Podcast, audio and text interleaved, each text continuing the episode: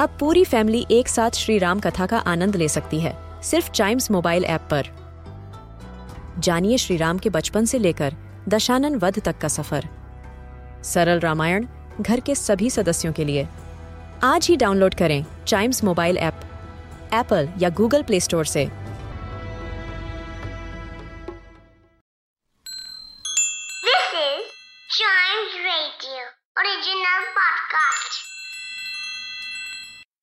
मुगल बादशाह अकबर और उनके नवरत्न बीरबल के किस्से काफी मशहूर हैं।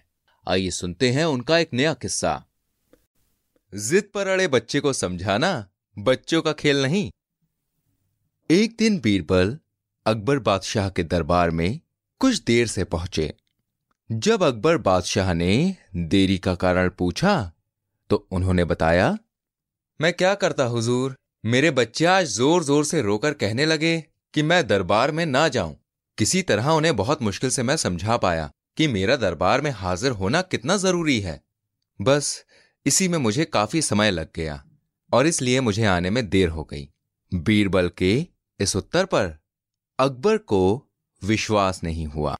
बादशाह को लगा कि बीरबल बहानेबाजी कर रहे हैं और उनसे झूठ बोल रहे हैं। वो बोले, किसी भी बच्चे को समझाना इतना मुश्किल नहीं जितना तुमने बताया, इसमें इतनी देर तो नहीं लग सकती। बीरबल हंसते हुए बोले, हुजूर, बच्चे को गुस्सा करना या डपटना तो बहुत सरल है, लेकिन किसी बात को विस्तार से समझा पाना बेहद कठिन। बीरबल की बात सुनकर अकबर बादशाह बोले, बीरबल, ये तुम कैसी बात कर रहे हो? मेरे पास कोई भी बच्चा लेकर आओ, मैं तुम्हें दिखाता हूं कि कितना आसान होता है उनको समझाना। बहुत सोचने के बाद बीरबल बोले, ठीक है जहांपना, मैं खुद ही बच्चा बन जाता हूं और उसके जैसे ही व्यवहार करता हूं, तब आप एक पिता की भांति मुझे संतुष्ट करके दिखाएं। फिर बीरबल ने छोटे बच्चे की तरह बर्ताव करना शुरू कर दिया। उन्होंने तरह तरह के मुंह बनाकर बादशाह अकबर को चढ़ाया और किसी छोटे बच्चे की तरह दरबार में यहां से वहां उछलने कूदने लगे। उन्होंने अपनी पगड़ी जमीन पर फेंक दी। फिर वे जाकर बादशाह अकबर की गोद में बैठ गए और लगे उनकी मूंछों से छेड़छाड़ करने। बादशाह कहते ही रह गए, नहीं नहीं मेरे बच्चे, ऐसा मत करो, तुम तो अच्छे बच्चे हो ना। भाई ये बात सुनकर बीरबल ने जोर जोर से चिल्लाना शुरू कर दिया। तब बादशाह अकबर ने कुछ मिठाइयां लाने का आदेश दिया, लेकिन बीरबल जोर जोर से चिल्लाते ही रहे। अब बादशाह परेशान हो गए, लेकिन उन्होंने धैर्य बनाए रखा। वो बोले, बेटा खिलौनों से खेलोगे? देखो कितने सुंदर खिलौने हैं। बीरबल रोते हुए बोला, नहीं, मैं तो गन्ना खाऊंगा। बीरबल की बात सुनकर बादशाह अकबर मुस्कुराए और गन्ना लाने का आदेश दिया। थोड़ी ही देर में एक सैनिक कुछ गन्ने लेकर आ गया, लेकिन बीरबल का रोना बंद नहीं हुआ। वो बोले, नहीं, मुझे बड़ा गन्ना नहीं चाहिए, छोटे छोटे टुकड़े में कटा हुआ गन्ना दो। इसके बाद बादशाह अकबर ने एक सैनिक को बुलाकर कहा कि वो एक गन्ने के छोटे छोटे टुकड़े कर दे। ये देखकर बीरबल और जोर से रोते हुए बोले, नहीं, सैनिक गन्ना नहीं काटेगा, आप खुद काटें इसे।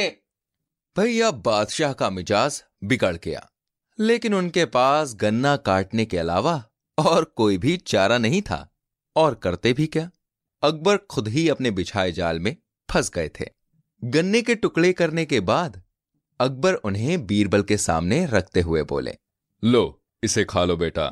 अब बीरबल ने बच्चे की भांति मचलते हुए कहा, नहीं, मैं तो पूरा गन्ना ही खाऊंगा। इसके बाद बादशाह ने एक साबुत गन्ना उठाया और बीरबल को देते हुए बोले, लो पूरा गन्ना और रोना बंद करो। लेकिन बीरबल रोते हुए ही बोले, नहीं, मुझे तो इन छोटे टुकड़ों से ही साबुत गन्ना बनाकर दो।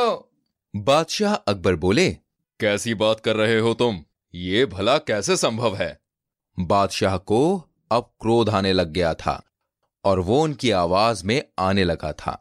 लेकिन बीरबल रोते ही रहे और बादशाह का धैर्य जवाब दे गया और वो बोले, यदि तुमने रोना बंद नहीं किया तो मार पड़ेगी। अब बच्चे का अभिनय करता बीरबल उठ खड़ा हुआ और हंसता हुआ बोला, नहीं नहीं, मुझे मत मारो हुजूर।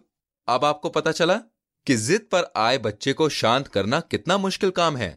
वही बीरबल की बात से सहमत होकर बादशाह अकबर बोले, तुम ठीक कहते हो, रोते चिल्लाते जिद पर अड़े बच्चे को समझाना बच्चों का खेल नहीं।